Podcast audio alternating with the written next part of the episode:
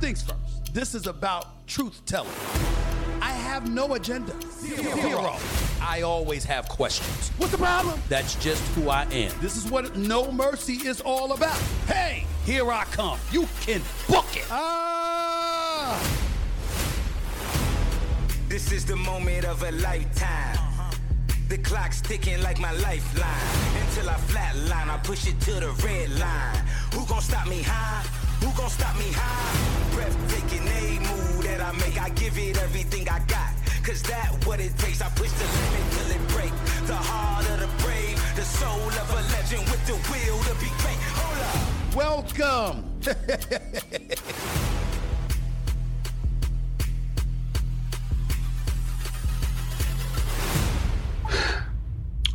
You know, I was in a good mood. I really, really was. Had a wonderful weekend, had a wonderful last week of vacation, had a lot of good things going on in my life.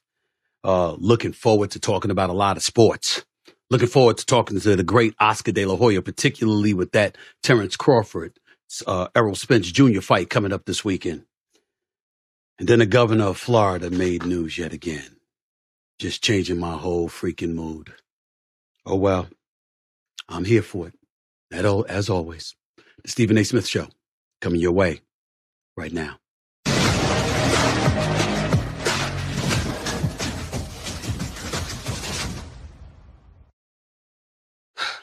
What's up, everybody? Welcome to the latest edition of the Stephen A. Smith Show coming at you over the digital airwaves of YouTube, 4 p.m. Eastern Time, 1 p.m. Pacific Time, every Monday, Wednesday, and Friday, as I love to do. Um, vastly approaching 250,000 subscribers. I'm at 249 plus as we speak. Thank y'all so much for the support. As always, uh, I want to give thanks to our studio sponsor, uh, FanDuel Sportsbook. FanDuel is the official sports betting company of the Stephen A. Smith Show. Um, I will get into a lot of sports. I've got the running backs in the NFL to talk about. Got a little basketball stuff to talk about because because the Ringer came out with about their top 25 players. I got a problem with that list. I'll get into all of that. Of course, the great Oscar De La Hoya, the former uh, welterweight and junior middleweight champion of the world, uh, now an exceptional promoter for Golden Boy Promotions, the owner, and obviously a elite, elite promoter. Um, obviously, he's got a new documentary, a two part documentary uh, coming out, uh, debuting tonight. Uh, so I'm looking forward to talking to Oscar De La Hoya in just a few minutes. But before I get into any of that, um, I have to veer left. And I have to veer left because I'm quite disturbed as I sit here and I'm trying to keep my cool because, you know, I don't, I just don't feel like, I really don't feel like cussing people out and really calling them out of their names and going the hell off. Um, but I'm pretty pissed off right now as we speak. And I just want to emphasize and I want to make sure to remind everybody this is my podcast, even though my day job is working for ESPN and doing first take on ESPN. I want to make sure that everybody understands that the words, the verbiage coming out of my mouth over the next few minutes are not the responsibility of that network. I own and operate this podcast. This is mine. I own it. ESPN has nothing to do with this. This is what I own and operate. I'm the boss of this podcast, and anything that transpires as it pertains to this podcast is solely my responsibility. It's on my shoulders. So I just want to throw out that caveat uh, because of the things that I'm about to say. And again, I don't know really what's going to come out of my mouth. Uh, so thank God I'm not over FCC airways as we speak. You know, the governor of Florida, Ron DeSantis, has made news for several reasons. Several reasons. Um, and Jay, my producer, could you please do me a favor, please, and throw back up that number? Scroll back down because I want to make sure everybody knows. If you got questions, ask them in the YouTube chat, and I'll get to them at the end of the show. You can also call me on the SAS hotline, the Stephen A. Smith hotline at 646 727 0769 and 646 SAS 0769. Back to Ron DeSantis. it's made news for a lot of reasons primarily because he is a governor of Florida that was deemed to be incredibly popular, winning re-election by over 19%.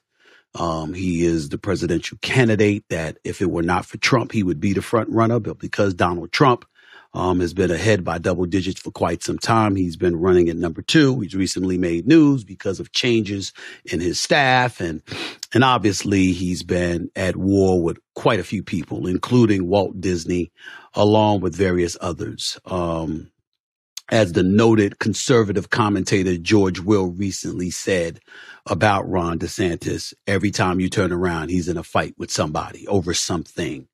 Um, and recently he got into beef with African Americans because he wanted to revamp uh, what African Americans and what students in public schools were being taught as it pertains to African American history.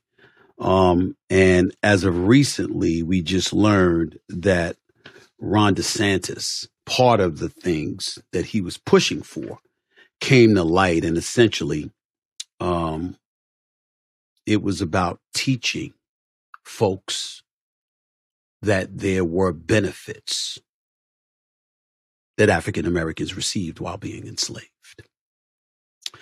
I want to preface my comments by reminding y'all of what slavery is. It's indentured servitude. It's being, it's forced labor.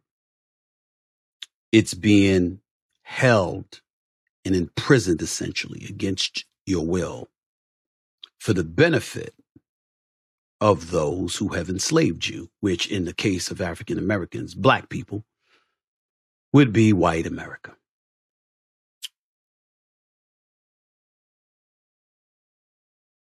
Dr. Umar Johnson, who, regardless of his critique of me from time to time, is somebody whose knowledge and intellect I highly respect. And I respect him as my brother. I saw him on social media recently, arguing on a television network and making what I found to be a very, very profound argument that black folks in this country are not immigrants. We didn't come here voluntarily. We were imported. And I think that's apropos when talking about this subject in regards to this governor who seemingly with every passing day reveals himself to be a disgrace to humanity. And I don't make that statement lightly. I'm a registered independent. I am not sold on a lot of things in regards to the Democratic Party, and I'm unapologetic about that.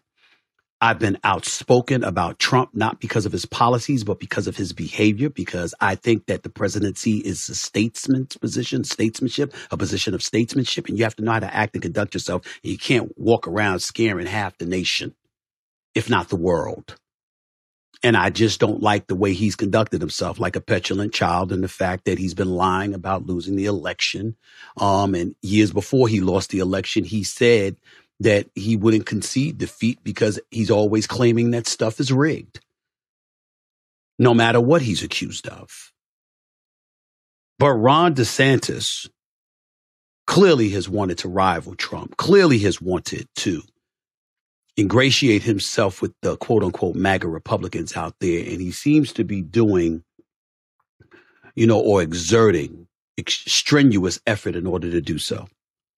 And to come up with a situation, a law that was passed by a board where folks would be taught that there were benefits to being enslaved is about as egregious and as offensive as it gets. There is no excuse for this at all. There's rationale behind it, and I'll get into that in a second. But there's no excuse for somebody who wants to be the president of the United States, the president to all people, to sit up there and look at a race of people and to ever think that there's anything that you can say that would make folks believe that there were benefits to being enslaved. Before I go any further, Ron DeSantis was on the campaign trail and he was in Utah, surrounded by a bunch of people who look like him. Certainly none of us as black people, but surrounded by others sharing his human pigmentation, of course. And when addressed and broached about the question in regards to benefits to slavery being taught in the schools of Florida.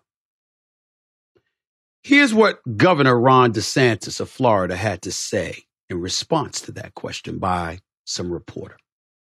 Well, you should talk to them about. It. I mean, I didn't do it, and I wasn't involved in it. Um, but I think um, I think what they're doing is I think that they're probably going to show um, some of the folks that eventually parlayed, uh, you know, being a blacksmith into into doing things later later in life. Um, but the reality is, all of that is rooted in whatever is factual. They listed everything out. And if you have any questions about it, just ask the Department of Education. You can talk about those folks. But I mean, these were scholars who put that together. It was not anything that was um, that was done politically. Keep in mind, ladies and gentlemen, that this is the same governor that um, um, put in the law to stop woke act which prohibits workplace training or school instruction that teaches that individuals are inherently racist, sexist, or oppressive, whether consciously or subconsciously. I can understand somebody fighting that, even if they're wrong. I can even understand him fighting the notion that folks bears res- personal responsibility for and must feel guilt, anguish, or other forms of psychological distress over actions committed in the past by members of the same race, gender, or national origin. There's plenty of white folks that walk around and saying, I wasn't born at that time. I didn't do that. I didn't do what my ancestors did. Why y'all holding me accountable? I understand that thinking, although some would agree, would disagree rather because of the advantages that white males have had in this country. Nevertheless, you, you get that. Where you should be appalled is at this part about the Stop Woke Act that Ron, Ron DeSantis signed in the law.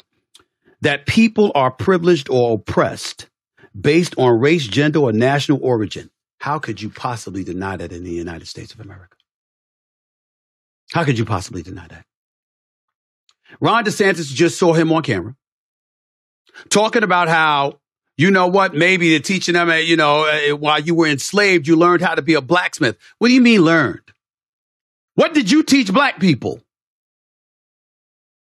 Black people were someplace else, building pyramids, other buildings, being blacksmith, running farms. It's amazing that now there are laws that are being put in place about what's being taught when once upon a time, Ron DeSantis, this country, right here in this country, it was against the law for blacks to be allowed to read and write. You spent centuries blocking their ability to read and write. You wanted them to be ignorant and oblivious. You wanted us to be ignorant and oblivious to our own history. And you made it unlawful. And what would happen to people who broke the law over such things like reading and writing and what have you in the United States of America as black people? What did you do? You hung them. You burned them alive. You cooked them. Flat out, cold blooded murder. When black folks were being hung, it was like a damn town hall meeting.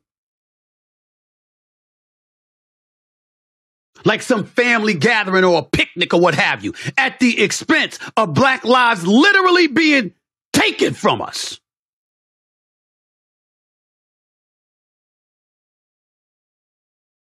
Because of rules and regulations your ancestors put into place. Mr. Yale graduate who taught history after graduating from Yale. You know this. But you want folks not to ever learn about that history. You don't want that being taught in our schools. And if it is going to be taught in our schools, let's find the positive. Let me do as my man, my big brother, Joe Madison, the Black Eagle on Sirius XM, channel 126, 6 to 10 a.m. Eastern Standard Time every weekday. Let me use his phrase. Let me steal from him. Let me take it where the goats can get it. Would you do this to Jewish folks? would you dare sign into law? Would you dare have the Board of Education in your state do something that in any way camouflages, throw a cloth over, or completely distances the Jewish community from their history? Would you do that? We both know you wouldn't. We both know you wouldn't. But without getting into it too heavily, because I know I can stay on this subject for days and I'm not going anywhere. What I would say to you, Ron DeSantis and his cabinet, his campaign and his cabinet, all of y'all should be ashamed of yourselves. You should all be ashamed of yourselves for being a part of this. For this to even be a subject that's open for debate in the year 2023 is shameful. But I know why you're doing it. I know why you're doing it, Ron DeSantis. But before I tell you why, before I tell this audience why you're doing it, what I want to do is I want to call out a colleague, somebody whose show that I've been on a couple of times, somebody who I respect, but I find myself ashamed of for him even broaching the subject in this in this platform. Don't even know if I'd speak to him again. It would happen to be Jesse Watters of Fox News. I respect his candor. I respect his knowledge. I'm not here to disrespect him. I'm here to say, damn, how insensitive can you be? What the hell am I talking about? See for yourself. No one is arguing slaves benefited from slavery. No one is saying that. It's not true. They're teaching how black people developed skills during slavery in some instances that could be applied for their own personal benefit. What the hell do you mean, Jesse? Nobody is teaching the benefits of slavery. What they're doing is teaching how blacks ultimately learned to trade while enslaved that ultimately benefited them down the road. Is that not double talking? Come on, Jesse, you better than that, bro. You better than that. And I'm not coming on Fox News to talk to you about this. You said it on your platform, I'm going to say it on mine. Come on, bro. It's the same thing. Nobody is teaching the benefits of slavery. They're simply teaching how you acquired this skill while enslaved that ultimately benefited you later on down the road. Really? Why even try to find a positive out of something so egregious, something so insidious? Where millions of lives were lost. Our ancestors jumped into the ocean. Maybe shark infested waters. Just to avoid being enslaved. Murders, rape, maiming, torture, all of these things happen. Why are we talking about a subject like that and saying, let's highlight some of the benefits? Why? Why? Why would you do that? Could it be because you're not black and you have no idea of the historical, subliminal, emotional, spiritual, soulful impact it's had on a race of people. Why even bring it up? Why are we talking about this? I'll tell you why. You know, a few months ago, I was on this show, right here on my show. And I made it a point to point out how the white population in America is dissipating before our very eyes. That's why you see Trump appealing to his base. That's why you see DeSantis trying to appeal to that base because they understand that the white population wants 87%, wants 84%, wants 80%, then 79. Now it's all the way down to 58.9% according to the last numbers that I saw. Black population still hovering around 13%. Hispanic population is elevating over 19% and projected to be at about 30% by the year 2030. So as the white populace dwindles, you've got folks worried about maintaining political control. And they're using the American people as pawns to pull off your agenda. I told y'all DeSantis taught history. He knows better. But you know what this is also about? In my humble opinion, the governor of Florida wants to blunt the negative effects of slavery so he can relieve a younger generation of possible guilt. Because you see, that guilt is what led to folks in droves going to support Obama in 2008 and then again in 2012. That guilt assisted in Clinton becoming the president in 92 and then again in 96. And obviously the numbers are a bit more challenging in this day and age. So what do you want to do? You want to make sure you maintain political control. And how do you do that? By pointing out we're tired of being blamed and reminded of what we've done. So let's just make sure the minds on the come up don't adopt the same mentality.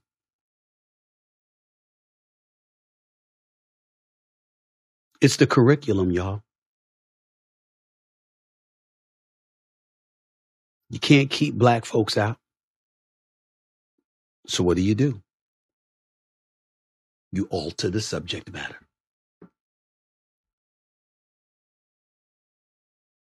You start throwing question marks in there to assuage the concerns of a race of people that have feel that have felt pigeonholed and marginalized. And in the process of doing all of that, you know what you also do? You deny the truth. You gloss over it.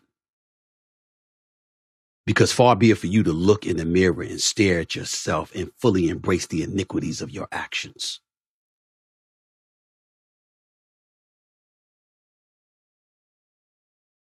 It also flies in the face of Brown versus Board of Education, 1954. Don't y'all remember that? The elimination of separate but equal. Y'all remember that? Joe Madison said this morning, Ron DeSantis is the modern day George Wallace. Segregation now, segregation tomorrow, segregation forever. Showing up to block a school for a couple of African American students that were going to desegregate school. They attacked education. What is DeSantis doing? Don't say gay. Stop woke act. This stuff. And people are falling for it hook, line, and sinker. I remember when I saw this guy, was it Jason Aldean, the country music star? You saw how his song caused such a political backlash? Actually, the song was out since May.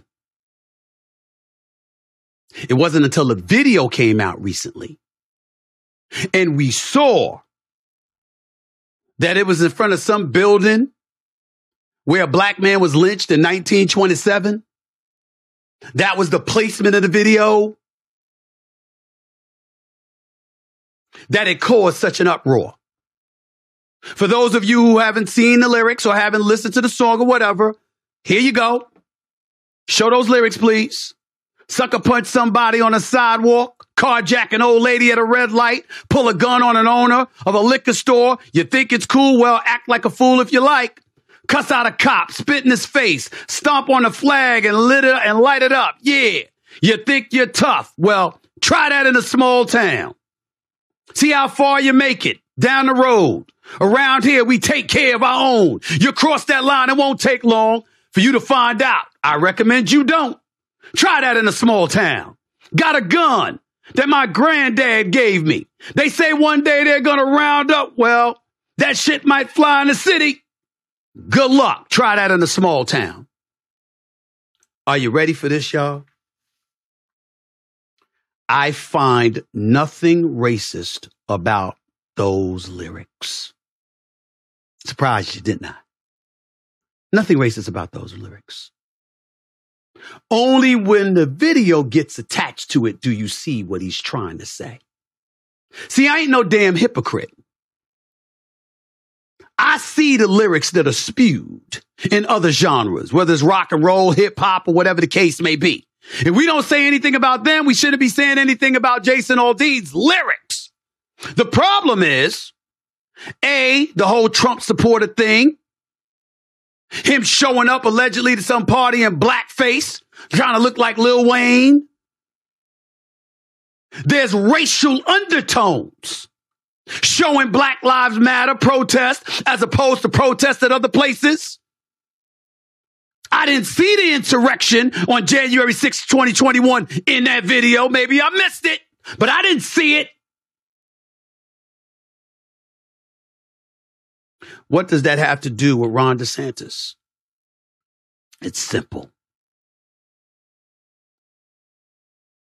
It's a race war taking place in our country. But believe it or not, it's not by us.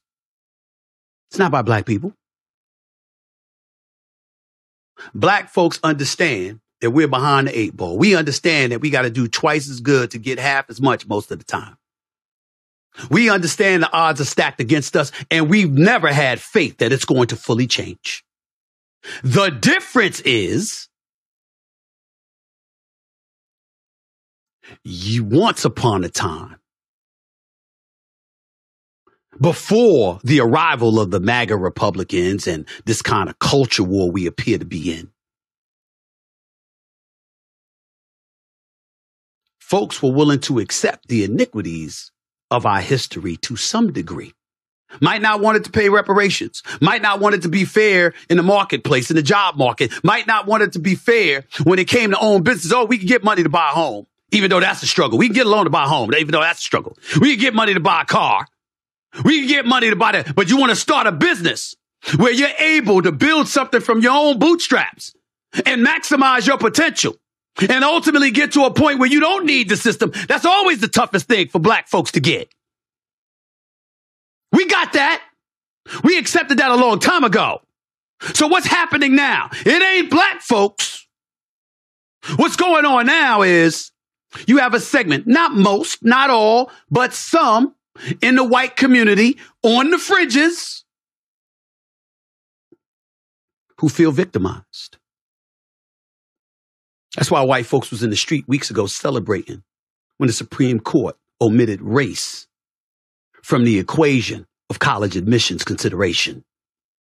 Acting like there was a cause to celebrate because somehow, some way, the very people who committed iniquitous against a race of people and benefited for centuries because of it somehow were being victimized. There are white folks in this country that blame black folks, that blame Latinos. We need a wall. Put those walls up. Keep them out. Never looking at each other.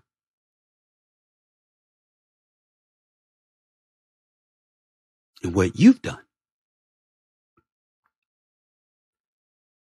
And I never thought in my wildest dreams that Ron DeSantis would be the poster child for that. Like I said, I'm a registered independent. Once upon a time, I was hoping this man had a chance. I was actually rooting for him. Because I'm the dude that shows up and I'm like, hey, I don't want to broadcast and be transparent in my support for one party or another. Make them work for it. Who's giving us the best plan? Who's going to better support our community? Who's going to do the right things? Don't give us lip service. Don't try to engage in demagoguery, pointing out how the other side is racist, the Republican Party, when, excuse me, it was Republicans that brought the civil rights bill to the jet, to the desk of Lyndon B. Johnson. It was the Dems who were opposing it. I'm one of those dudes. So I on being an independent thinker. Although there are various people that are far smarter than me, far more educated and knowledgeable, and listen to them. But I know what I'm seeing here. And what I'm seeing here is a governor from Florida that has said to one group of people who look like him, come with me, I got y'all. And has said to another group of people, black folks, y'all can kick rocks. That's what I'm seeing. And I'm seeing it. And I'm saying it for one reason and one reason only. Why even bring up a point to try and defend it?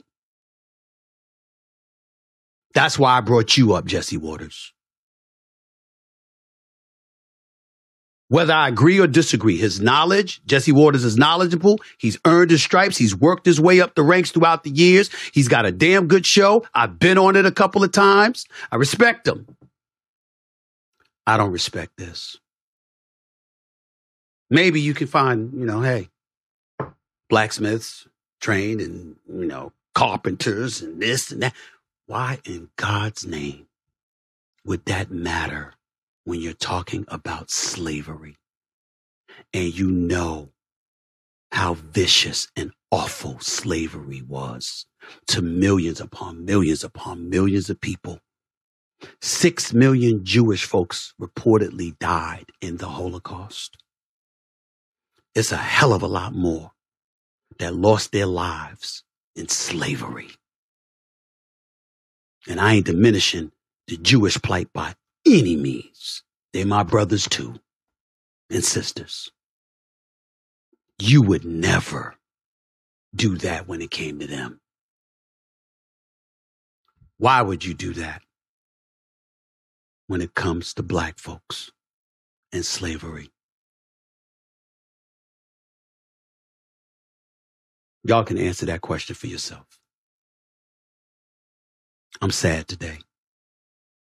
I'm sad because of Ron DeSantis. I'm sad because of Jesse Watters. I'm sad for anybody who would even take time trying to defend this.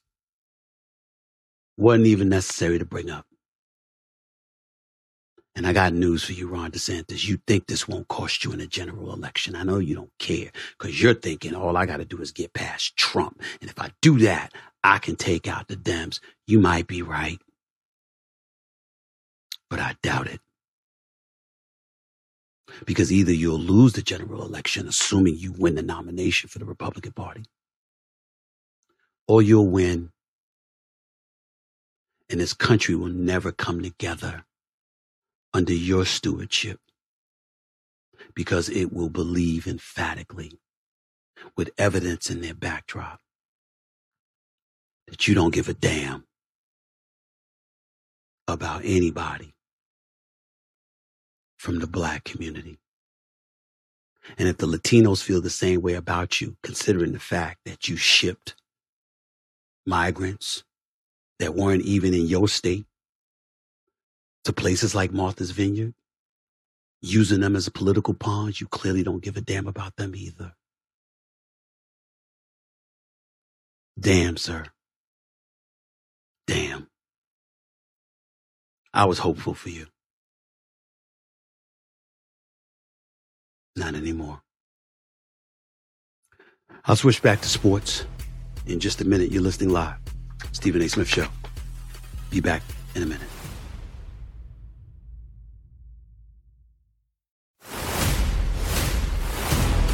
This is the moment of a lifetime. The clock's ticking like my lifeline. Until I flatline, I push it to the red line. Who gon' stop me high? Who gon' stop me high? Welcome back to the Stephen A. Smith Show right here on YouTube, 4 p.m. Eastern Time, 1 p.m. Uh, Pacific Time every Monday, Wednesday, and Friday. Right here on the Stephen A. Smith Show, which continues to grow and grow and grow. I'll probably be at 250,000 subscribers in five months' time in just a hour or so. So thank you for your love, support, and everything in between. Really, really appreciate it. By the way, continue to show that love and support. Make sure to like and follow the Stephen A. Smith Show on YouTube. Click the bell to get notified of all our new content. Thank you so much. Let me get to sports for a quick second because I got Oscar De La Hoya coming up. Uh, Golden Boy Promotions. Obviously, we've got Terrence Crawford versus Errol Spence Jr. coming up this Saturday night in Las Vegas, Nevada. I'll be there. I can't miss. I can't miss this one this is something special. I can't wait. Um, a story that's been percolating in the world of sports has been running backs. Let me get right to it. Running backs are getting screwed over by the National Football League. Now, I don't say the National Football League is in the league office. I'm talking about the league itself. That means the league in concert with the Players Association who negotiated this deal and what have you. And for those of you who don't understand, here's what's going on. So if you're a running back, it doesn't matter how good you are. It doesn't matter how talented you are. It doesn't matter how productive you've been. At some point in time, what the National Football League does is look at your birth certificate and they say, hell, you're 27, 28 years old. That ain't going to work for us. And so because of that, you're marginalized and essentially uh, pushed out, not necessarily of a job, but from earning the level of pay that other people at their respective positions earn in the National Football League. What makes it even worse is that let's take, for example, Saquon Barkley of the New York Giants or Josh Jacobs for the Los Angeles, I'm sorry, for the Las Vegas Raiders, who are both looking for new deals. Neither was able to reach a long-term deal with their respective franchises, the Giants and the Raiders. And as a result, they have a choice. They could sign the franchise tag. They could be franchised by their team. All right sign for $10 million when they think they're worth about 15 or 16 a year, sign for $10 million, $91,000. And they sign those deals and it's on a one year franchise tender. They're looking for long-term security. So you sign a deal and you get most people, particularly quarterbacks, you sign a deal and you know what? It's for $200 million and maybe 150 is guaranteed, right? You get hurt year one, but the guaranteed portion of those dollars still come to you, although the incentives may not. Okay. Because you have a lengthier deal. But in the case of being franchise tagged, particularly in the case of a running back, you sign this one deal. What if Saquon Barkley goes out there and he gets hurt? He's got no money guaranteed to him next season or the season beyond that. And worse, not only can the Giants or the Raiders in Jacobs' case, respectively, literally franchise tag them this year, but they also have the right to franchise tag them next year. That's jacked up. That's not fair. And so their recourse is to sit out the season. Or you can sit out all the training camp and show up once the regular season begins. You don't start losing money until the regular season begins. But Saquon Barkley is contemplating sitting out and all of this other stuff. It's jacked up. And let me give you a perfect example. So we've got situations here, right? For example, seven of the top nine players in scrimmage yards last season were running backs. Seven of the top nine players who led their teams in yards from scrimmage were running backs. Eight of the top 11 touchdown scorers in the National Football League last season were running backs. Derrick Henry. Ladies and gentlemen, this is a man that is universally recognized as arguably the best in the game. He has been nothing short of sensational in his time with, as a Tennessee Titan. We see quarterbacks get paid 200 million. Deshaun Watson got 230 million. We see defensive players making some money. Derrick Henry has made a grand total of $46 million in seven NFL seasons. Here's a guy who's rushed for 8,335 yards and has scored a total of 81 career touchdowns. And I'm just looking further at some of these notes here. And I'm seeing Joe Mixon, 32.7 million over six years. Dalvin Cook, 32 million over six years. Kareem Hunt, 17 million over six years. Ladies and gentlemen, this is in a league that's giving out $100 million contracts, $200 million contracts. I stand with the National Football League running backs. And here's my suggestion. If they wanted to do right by these guys, if the NFL and the NFLPA want to do right by these guys, very, very simple. You know what you can do? At least take away the franchise tag. At least one of them. How about making sure that they could come into the league earlier so they could start earning money at an earlier age as opposed to being restricted by the same limitations in terms of entering the NFL that other players at different positions are allowed to come into the league. If guys got to play three years in college before coming into the NFL, how about allowing a running back to play one? Letting them come in the league two years earlier so they can start making their money two years earlier. So you can't look at them when they're 27 or 28 years of age, or so you can look at them at that particular moment in time and say, okay, that's fine. Where other guys get to be in their 30s before they're considered over the hill. You're labeling guys over the hill in their late 20s, even though they're showing a level of productivity. It ain't right. It ain't right. Let me move on real quick. The Ringer comes out with top 25 NBA players. I saw the list. Put the list up, Jay. Please. Nikola Jokic is number one, no problem. Steph Curry, number two, no problem. Giannis Antetokounmpo, number three, no problem. Kevin Durant, Joel Embiid, Jayson Tatum, Luka Doncic, no problem. I got a problem at number eight with Kawhi Leonard because, damn it, isn't showing up to work a requirement? I know what he, I know what a star he is, a superstar he is when he's on the court. But talk about some brother that missed games. Mr. Load Management, I don't know about that. Eight is questionable because of Kawhi Leonard's availability, nothing else. Number nine, Jimmy Butler. Damn. I love my brother, Jimmy Butler. I really do. Great player. Dog in a good way. But number nine, ahead of Devin Booker. Ooh, I can't do that. Ahead of Anthony Davis. No, who needs to be available for more games himself, but no, I can't do that. Ahead of LeBron James. Ladies and gentlemen, let's be real. LeBron James has to be in your top five. Can we stop? As great as I think Kevin Durant is, and as much as I praised him over all of these years, because I think he is elite and he is special, the fact is his rep done took a hit now. I got to put LeBron up there. I got to put LeBron up ahead of, Joel Embiid. I saw Joel Embiid in game seven. I ain't like what I saw. Joel Embiid ain't never been to a conference finals, let alone NBA finals. No. I can't put LeBron ahead of him. No. No. I mean, I can't put him ahead of LeBron. LeBron's got to be in your top five. So 10, 11, and 12 to me belongs ahead of Jimmy Butler. And respectfully, I put Damian Lillard ahead of Jimmy Butler. Because if Damian Lillard went to Miami, which is his wish, we all know he would be their number one option, not Jimmy Butler. Let's stop it. Let's stop it. Let's stop that right now. That's my issue with this list. Ja Morant, 18. There's not 18 players in the NBA better than Ja Morant. Come on, y'all. Come on, y'all. That's a superstar. Now stop. Stop. But we'll revisit this list at a later date because right now, I have to play an interview for you. I spoke to him earlier. He's got a two-part docu-series coming out.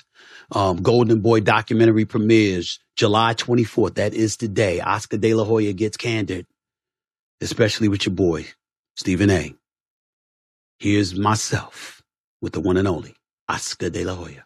This next man needs no introduction if you know anything about the sport of boxing, if you know anything about the world of sports, period. I mean, he's not a basketball player, but he's got a statue outside of Staples Center for crying out loud, or what was formerly called the Staples Center.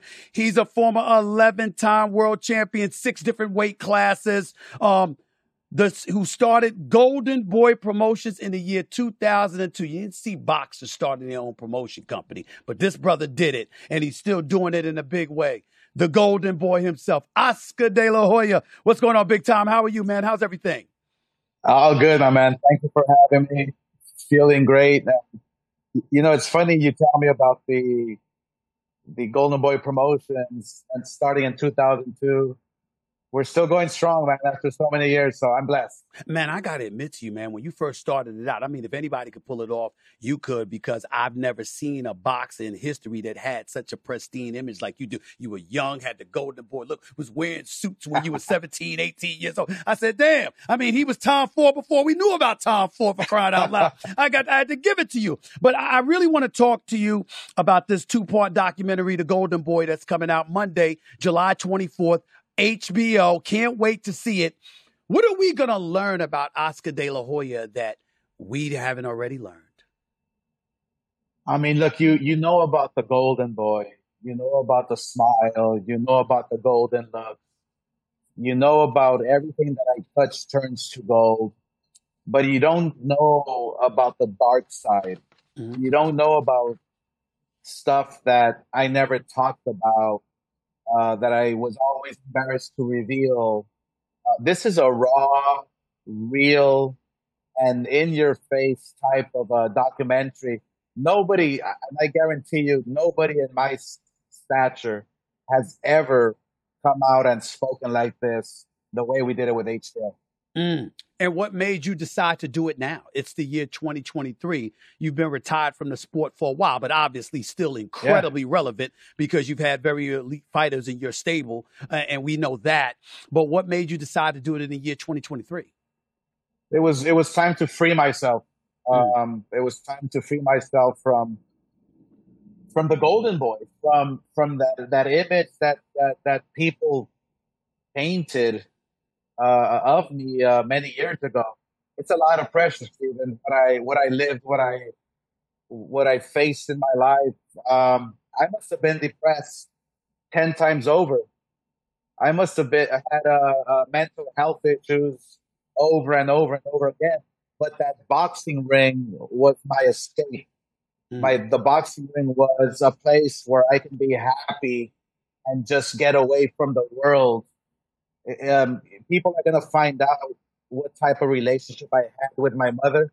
You got to remember, I dedicated the gold medal mm. to her in 1992. But did I? Right. That's what you're going to find out. Was it all a lie? Mm. That's what you're going to find out in the documentary. And then some. When you allude, as you just did, to life outside the ring, sort of I always get the impression because I've had the pleasure uh, of meeting you and knowing you a little bit over the years, and you and I have always yeah. been cool. You've always been good to me, and I love you for it. And you've always been a treasure to the sport of boxing. Uh, but but I, I, I often wonder when you talk about life outside the ring. I'm thinking about an Oscar De La Hoya that may have felt imprisoned because you had to have that perfect image. Give some kind of depiction or description of what life was like for Oscar De La Hoya outside the ring during his professional career, especially more so than his post career. Right. Well, during during my professional career, I was being pulled left and right from everyone, all over the world. You know, um, we didn't have social media back then, but I had the pressure from my family, taking care of everybody, my father, you know, uh, I had the pressure of my dying mother, who her wish was for her son to become the Olympic gold medalist. And so now I'm convinced that I'm doing it for her. So if you saw me fight every single fight professionally, I would look up to the sky and and get her last blessing. But, but you know that that that that weight on my heart, that weight on my shoulder, all I can think about was, man, you you would beat me up every single day as a kid. So so my life was a double edged sword.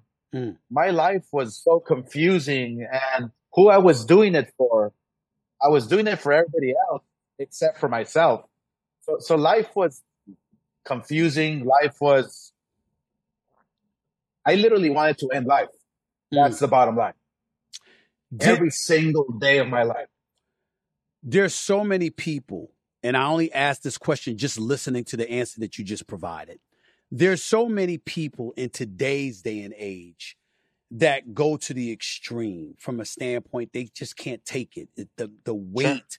the mental toll it puts on you. People have harmed themselves. They've attempted to harm themselves. They didn't want to live anymore.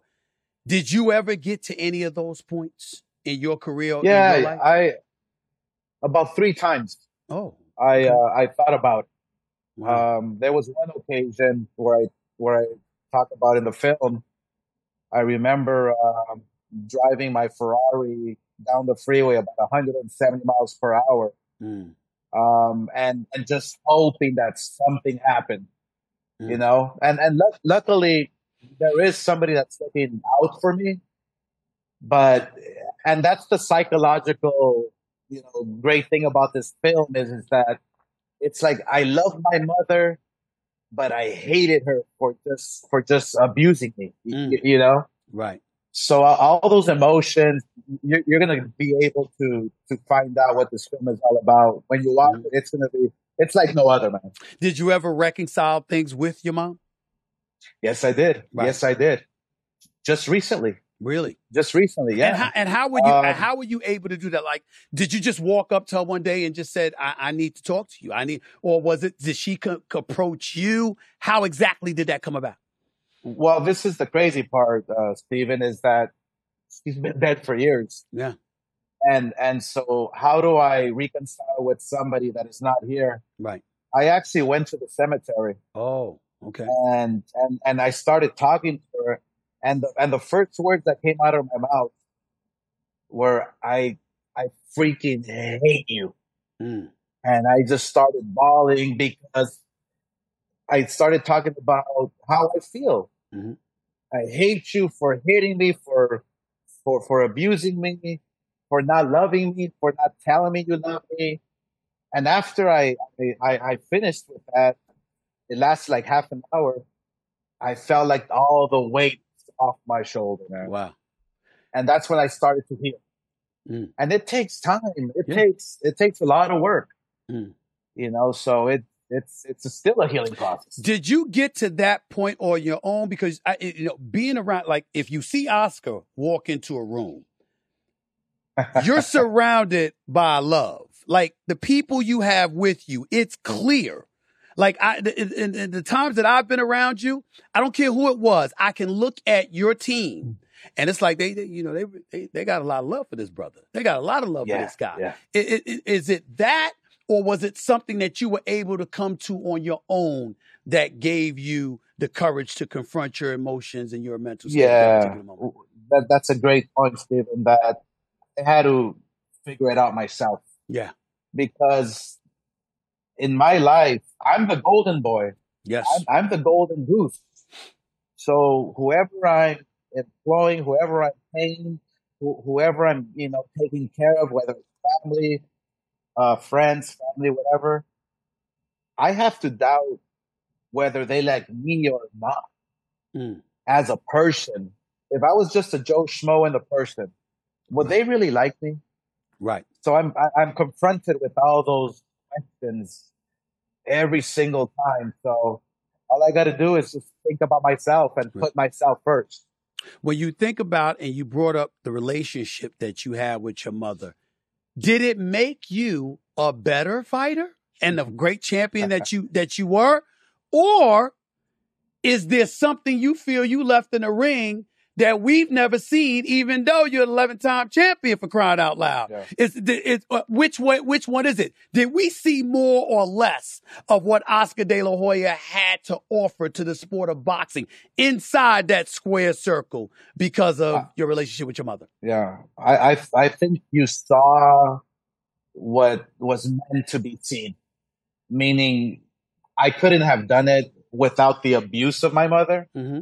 with the anger I had carrying inside the ring, but also it, it allowed me the abuse allowed me to to abuse myself, abuse my body, Mm. the drinking, the go partying, you know, Yeah. out late, this and that. So I I was the champion and the driven fighter because of my mom, but I was limited because of what that brought to me and uh, you know with the drinking and the partying and this and that. So Mm.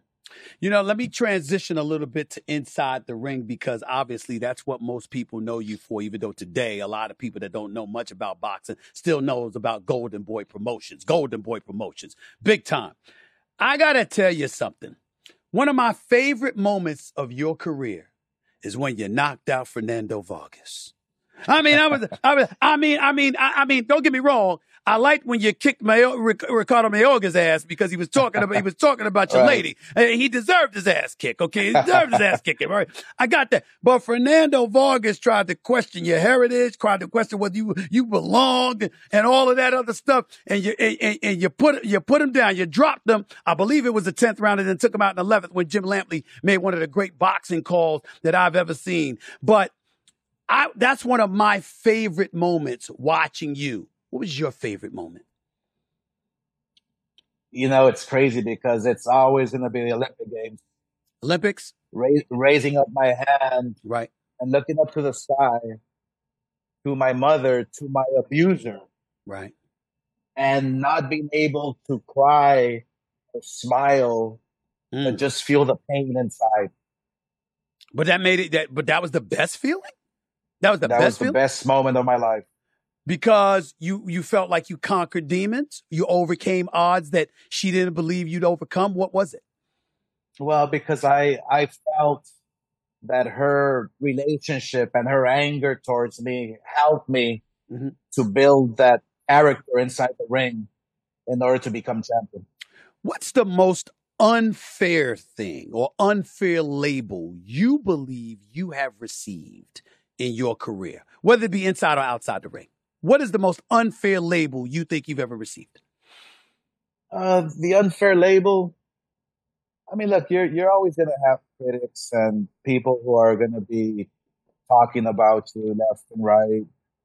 Um, I don't know. I'm, I'm pretty proud with what I've done. I, I think people are gonna always talk. Um, but there's there's always the label of being a, a, a bad promoter. You know, because because of a, of a bad decision. Mm.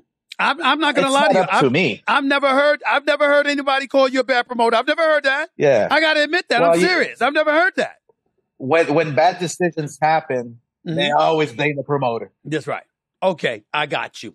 Um, the one critique that, you, and I know you know where I'm going with this, that anybody would give you is your Fort Felix Trinidad, and you were winning a fight, and Yeah. then you you you you you you got, as they would say, you got on your bicycle the last three rounds because you thought you had it won. Is that I something? ran Is that something you regret? always till till this day. Mm, I- I- In my fighting career, as a professional, the one regret I has running those last three rounds. mm. And why? Because of the criticism that people gave you, or because you thought you could possibly take out Trinidad? I should have just knocked them out. I was listening to my partner, um, Gil Clancy, the late great Clancy, Yes. yelling at me in the corner. You have to run. You have to box. Do not let him hit you. You have the fight won. Mm, And that's what I did. mm. When you think about it, you fought you you fought Floyd Money Mayweather. You fought Manny Pacquiao. Manny Pacquiao, essentially, that was basically your last fight, if I remember correctly. But um, you know, you you got it from your stool, and you just said enough's enough. I've never seen any nobody's ever seen you do that in your career. We know Bernard Hopkins got you with the rib shot, okay, with shot to the ribs. Um, but I'm wondering when you lost to Pacquiao, what was that experience like for you? Was it him being too much, or was it you just saying, "I'm just not what I used to be"? I'll tell you a little story from the second part of the film, Okay. which is amazing. Um, in training camp during the Pacquiao fight, I was getting beat up in training camp by my sparring partners. hmm So right there and then, I knew that it was over. Mm. So now I'm just going through the motions of training. I'm losing a lot of weight because I started this new diet, which was a big mistake. I started drinking heavily. Before the fight. I never Before no, during camp. I'm during camp. Got you. Go ahead. during camp. I started drinking heavily, like the two last weeks of training camp Mm. leading up to the fight. Wow. And I, I went into the fight already knowing that I'm going. And uh, Pacquiao just pummeled on me. I was in the corner hoping that he would knock me out. Just wishing that he would land that perfect punch to take me out. And why That's were you? And why were you wishing that? Because I there's nothing I can do. I wasn't myself. Mm. I, I I I I was a shell of myself. As you reflect on not just your career, but the sport of boxing. First question: What do you believe you've done for the sport of boxing? You know, I've showed a lot of young kids that in order to be great, you have to fight the very best. You have to fight everyone in front of you.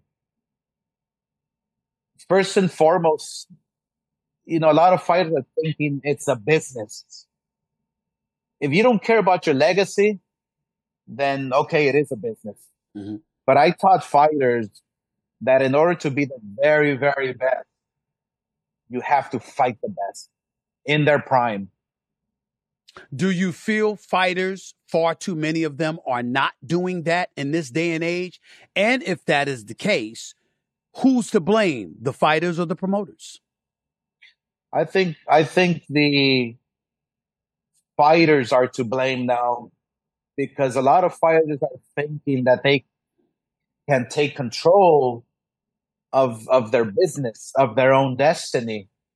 There's a promoter for a reason mm-hmm. that guides your career.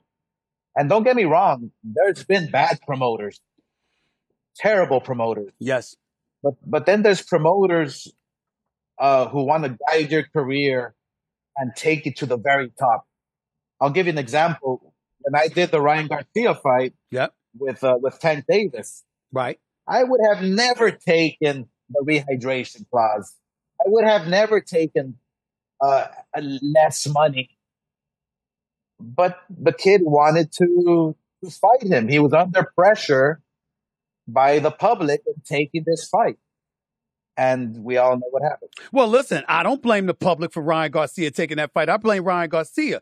This dude was on social media you know, pursuing Gervonta Davis for a long time. And I still believe in Ryan Garcia. I still believe he's young. He's got, he's young. He's got tremendous potential. He just came in there over anxious and was just swinging. And if you watch him work out, the level of the, the speed, the level of accuracy and stuff like that, all of that was out the window. He just looked wild and undisciplined. And Gervonta really, really knows how to fight.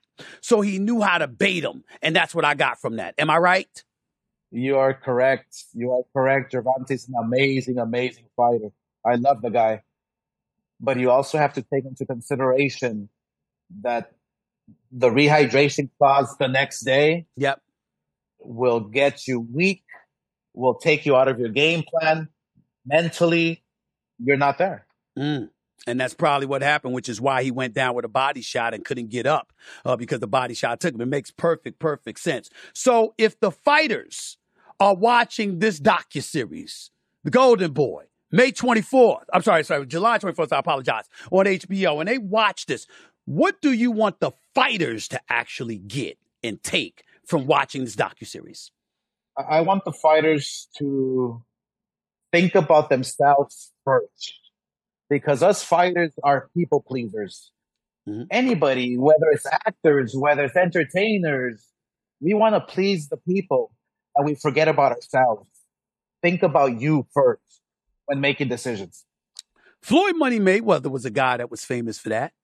And he believed in making his money. And he was about the business of boxing. And obviously, it's been incredibly beneficial for him. And he has served as a tremendous model for boxers uh, to strive to follow in one regard. On the other hand, even though I believe, particularly when he was in a lightweight division, more so than in a welterweight division later on, when he always had troubles with his hands because his hands would get broke. Um, when you talk about guys fighting the best in the world when they're the best in the world and not waiting, that is something that was a knock against Floyd Money Mayweather at times. Do you believe that was fair? And is that something that has hurt the sport of boxing in your estimation? No, look, Floyd Floyd Mayweather is a is a person, a fighter that I will respect. Uh, his talent is is is like no other. His defense was incredible. And I promoted all 15 of his fights, and all the all the beef and all the back and forth uh, about us was just because I was not in a good place. Mm. You know, Floyd being successful, Floyd winning money, Floyd becoming the, the money Mayweather after he beat me. Yeah. It's like there's a sense of like a little jealousy, mm-hmm. you know? And and so the beef back and forth and this and that. But I as a person now, I I, I respect him for his abilities, for his defense, and for what he did for the sport. Mm. How much of a motivation was Bob Arum, Don King, people like that, who were the you know Butch Lewis back in the day? The list goes on and on.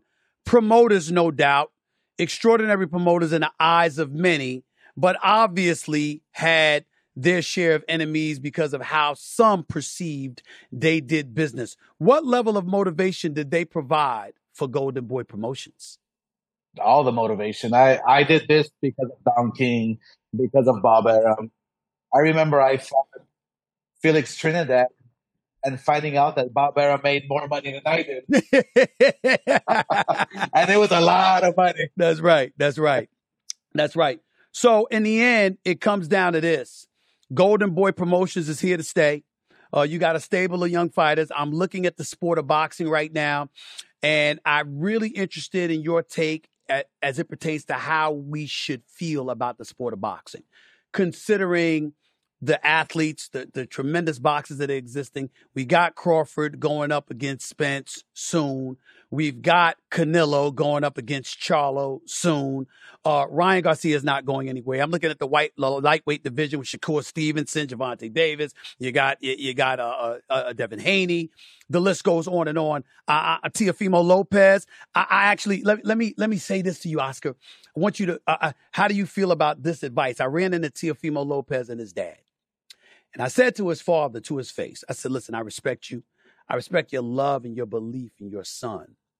But some of the bravado, some of the antagonistic tendencies you throw into the equation, you might want to wait until you get a signature on the dotted line before you start doing all of that. Because some people might mm-hmm. avoid your son because of that right hand, because the brother got some power. But other people might avoid him because they might say, to hell with him. I can't stand his damn daddy so much, make him wait. Was I was was I wrong in that assessment? No, you hit it right on the on the nail's head. I think uh, for a lot of fighters, silence is your best is your best friend. So, mm-hmm. you're absolutely right. Um, the sport of boxing, you're feeling what way about it at this particular moment in time? A good place, a great place, not so great place. How are you feeling?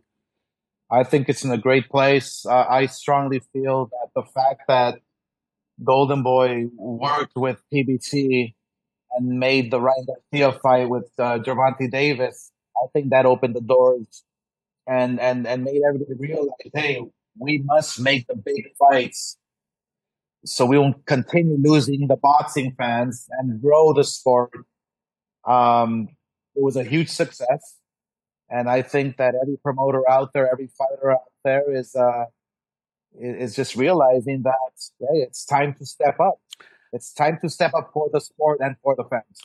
I give a lot of credit, believe it or not, to somebody like Dana White simply because he gives folks the fights that they want to see in the UFC, and boxing makes us wait too long.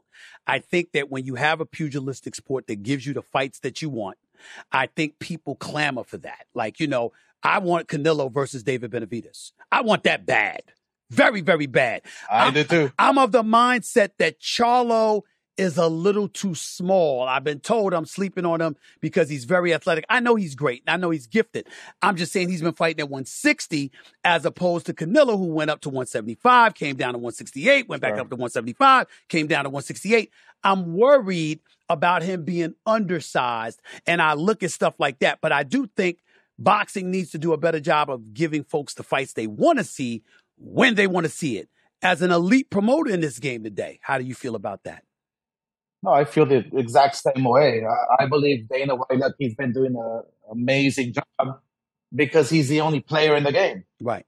He has he has ESPN, the big machine, mm-hmm. right behind him, supporting him. He has all the fighters. Um, you know, boxing is so fragmented, mm-hmm.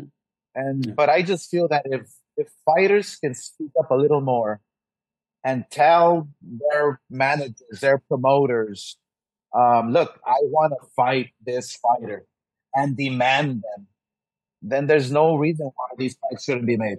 By the way, Jermell Charlo and Canelo are fighting at 154, not even 160 from what I'm being told. Ain't that something? So Canelo's coming down even further. That's what one of my producers just told me. I didn't even realize that.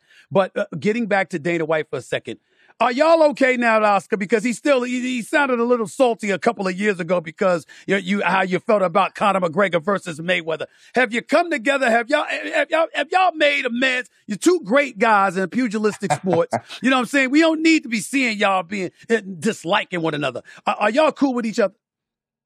Look, I you you know me, Stephen. I'm I can get along with everybody. Yep. Um, let's just say that professionally, um, I respect him for what he's done in the UFC, what he's doing, giving everybody the great fights. Uh, but personally, I don't think we can ever get along. Mm-hmm. I'll leave it alone. I won't go any further than that. That's y'all business, man. Let me ask you this last question. This two part series, The Golden Boy, July 24th, HBO, coming up this Monday. What do you want people to walk away saying when all is said and done about Oscar De La Hoya? Writing your own epitaph while you're still alive, what would it be? He did it his way. Yeah. You know, he did it his way, and he's still alive. Yeah. Oscar, man, always proud of you. Always love talking to you, my man. I really appreciate you, all the greatness that you've given the world of sports, especially the world of boxing. You know me. You've met me too many times to, know, to not know what a fan I am of yours. So Thank I'm. I'm Thank. I'm happy. I'm gonna- I'm looking forward to watching this docu series. I will be watching it Monday, July 24th. I ain't missing it. Don't even worry about that. I'm going to see it, and I'm encouraging everybody out there to do so as well. You gonna be at the Spence Crawford fight? I'm gonna be there. I can't miss it. All right, it's a That big could one. be the fight of the year. This will be the fight of the year. Oscar De La Hoya, the great Oscar De La Hoya. Appreciate you, my man. You take care of yourself, all right? Thank you, my man. Appreciate you. All right, buddy. Take care. The one and only Oscar De La Hoya right here with Stephen A. on the Stephen A. Smith Show. You listen, the Golden Boy. That that should say it. I mean, you don't need to say anything else. It's the Golden Boy. That's all you need to know. July 24th, HBO. Don't miss it.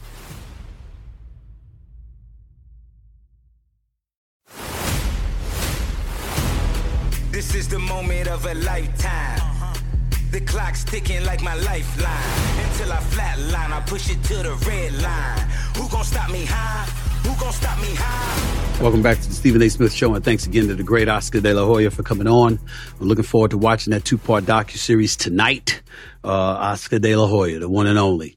And boy, can I not wait for that fight this Saturday night. Terrence Crawford, Errol Spence Jr. been waiting for it for years. A whole bunch of boxing dign- dignitaries are expected to be there as well. They should because, um, this is what it's all about. By the way, make sure to like and follow the Stephen A. Smith Show on YouTube. Click the bell to get notified of all our new content. Uh, before I go to the calls, um, and the questions, uh, to end the show, uh, Lionel Messi, Lionel Messi, superstar soccer player, now a member of the Miami squad, um, in the MLS, showed up, debuted this past weekend, scores the winning goal. Absolutely spectacular on his part. We know this. Um, Stephen A is not that excited. Here's the reason why. In Europe, soccer is king. And he's the king in the greatest soccer leagues in the world. You know, him, Ronaldo, a few others, no doubt. Um, but the bottom line is he's that dude. The MLS is considered the G League compared to bigger, greater, more accomplished soccer leagues in Europe.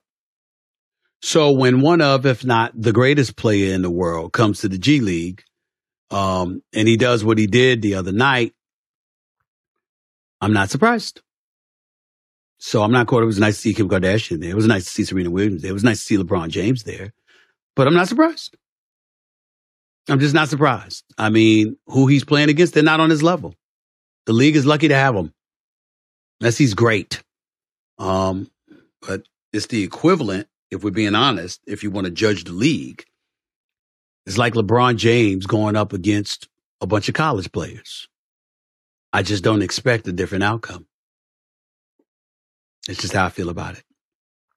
I will say this though, this kid, uh, Kylian Mbappe from France, um, after missing out on Messi, Saudi team Al Hilal, Al Hilal rather, made a record $332 million bid for Mbappe on Monday, which could see the France striker join Cristiano Ronaldo in the oil-rich kingdom.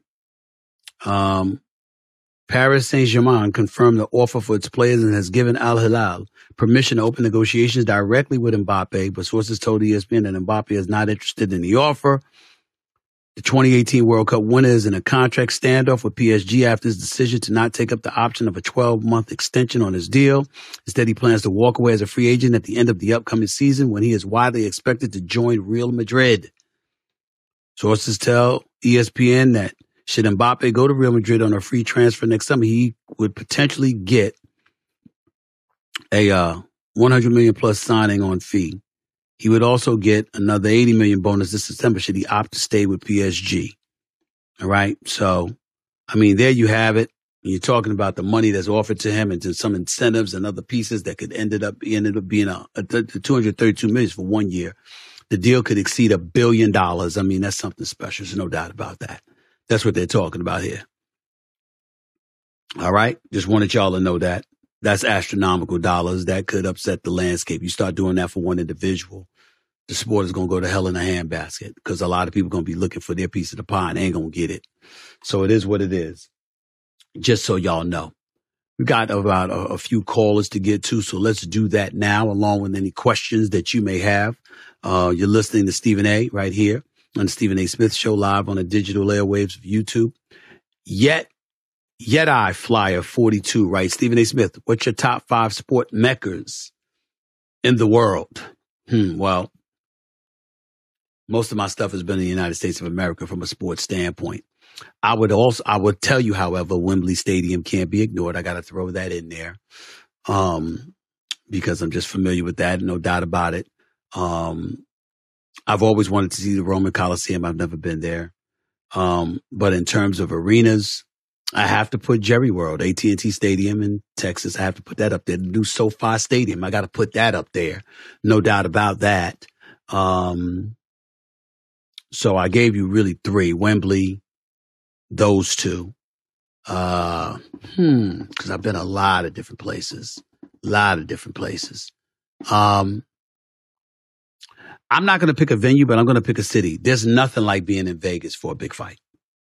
There's nothing like being in Vegas for a big fight. I just got to say that. I just got to say that. So I got SoFi Stadium, Wembley Stadium, AT&T Stadium, Vegas, period, T-Mobile Center, MGM Grand, Caesars Palace, whatever. For a big fight, there's nothing like being in Vegas. So that's for,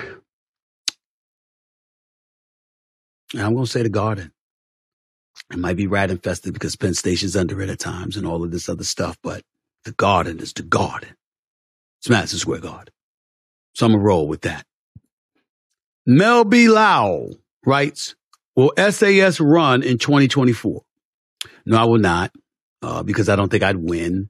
Uh, only the only office, elected office I'd be interested in running for is the presidency. And you've got to shake too many hands, kiss too many babies, and kiss too much, you know what, to really gain, garner the support, the financial support needed to market and advertise and promote and campaign. And I don't think that I would ever be able to generate the money, but I will tell you this. Um, if I could, I'd certainly run against the people that's there now. I'd run against Trump. I'd run against DeSantis. I'd run against Biden. And hey, I'm not going to lie to you. I've lamented the state of affairs with California uh, the high taxes and stuff like that. Uh, but I got to tell you, when I watched Gavin Newsom debate against Sean Hannity, Gavin Newsom impressed the hell out of me. He impressed the hell out of me. Personally speaking, you got Trump and DeSantis. I'm going to mention my man Christie on the right. Um, Ramaswamy is no joke. He's climbing up the charts. He's a highly intelligent and accomplished individual. He's somebody to be reckoned with. I don't think he should be ignored. Um, but I got to tell you, I would love, y'all gonna call me crazy for saying this.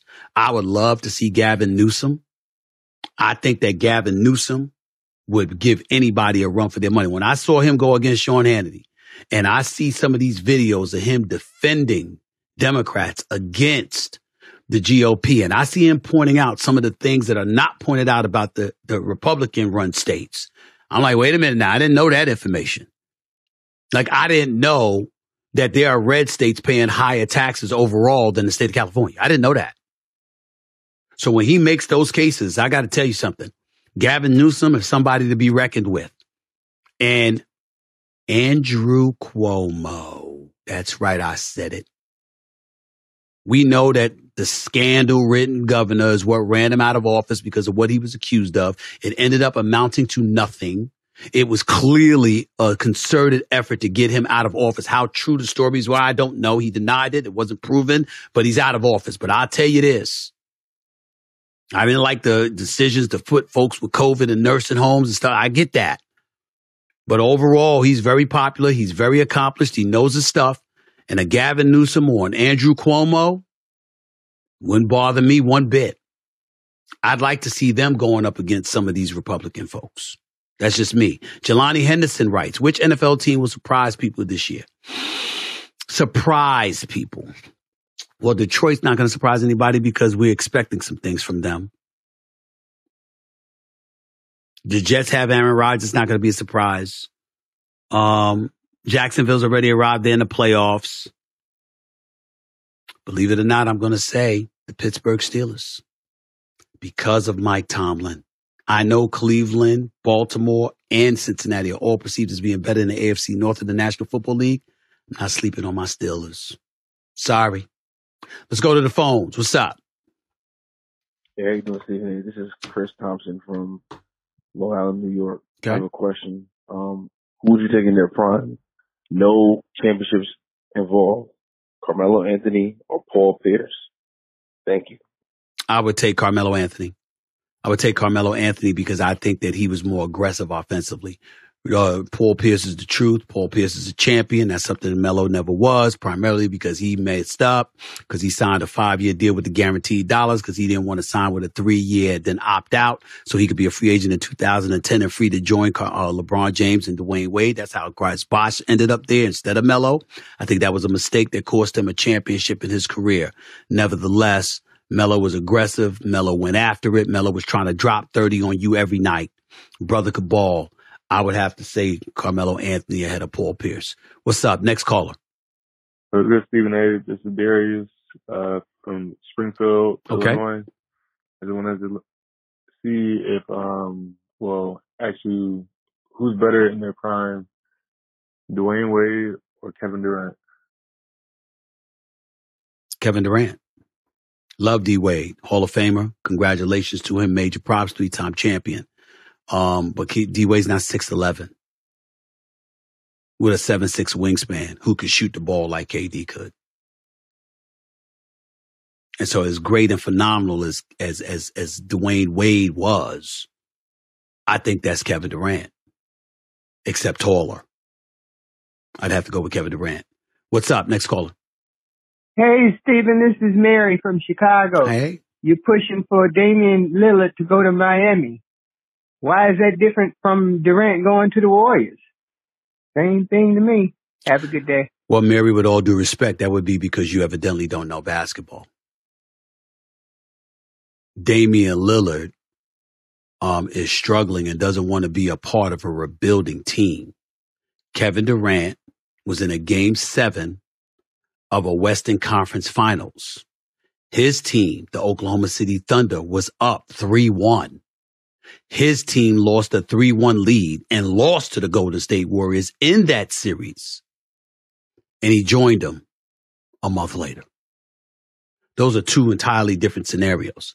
Damian Lillard and the Portland Trailblazers are not knocking on the door of a championship, but couldn't close the deal on a 3 1 lead in the Western Conference Finals.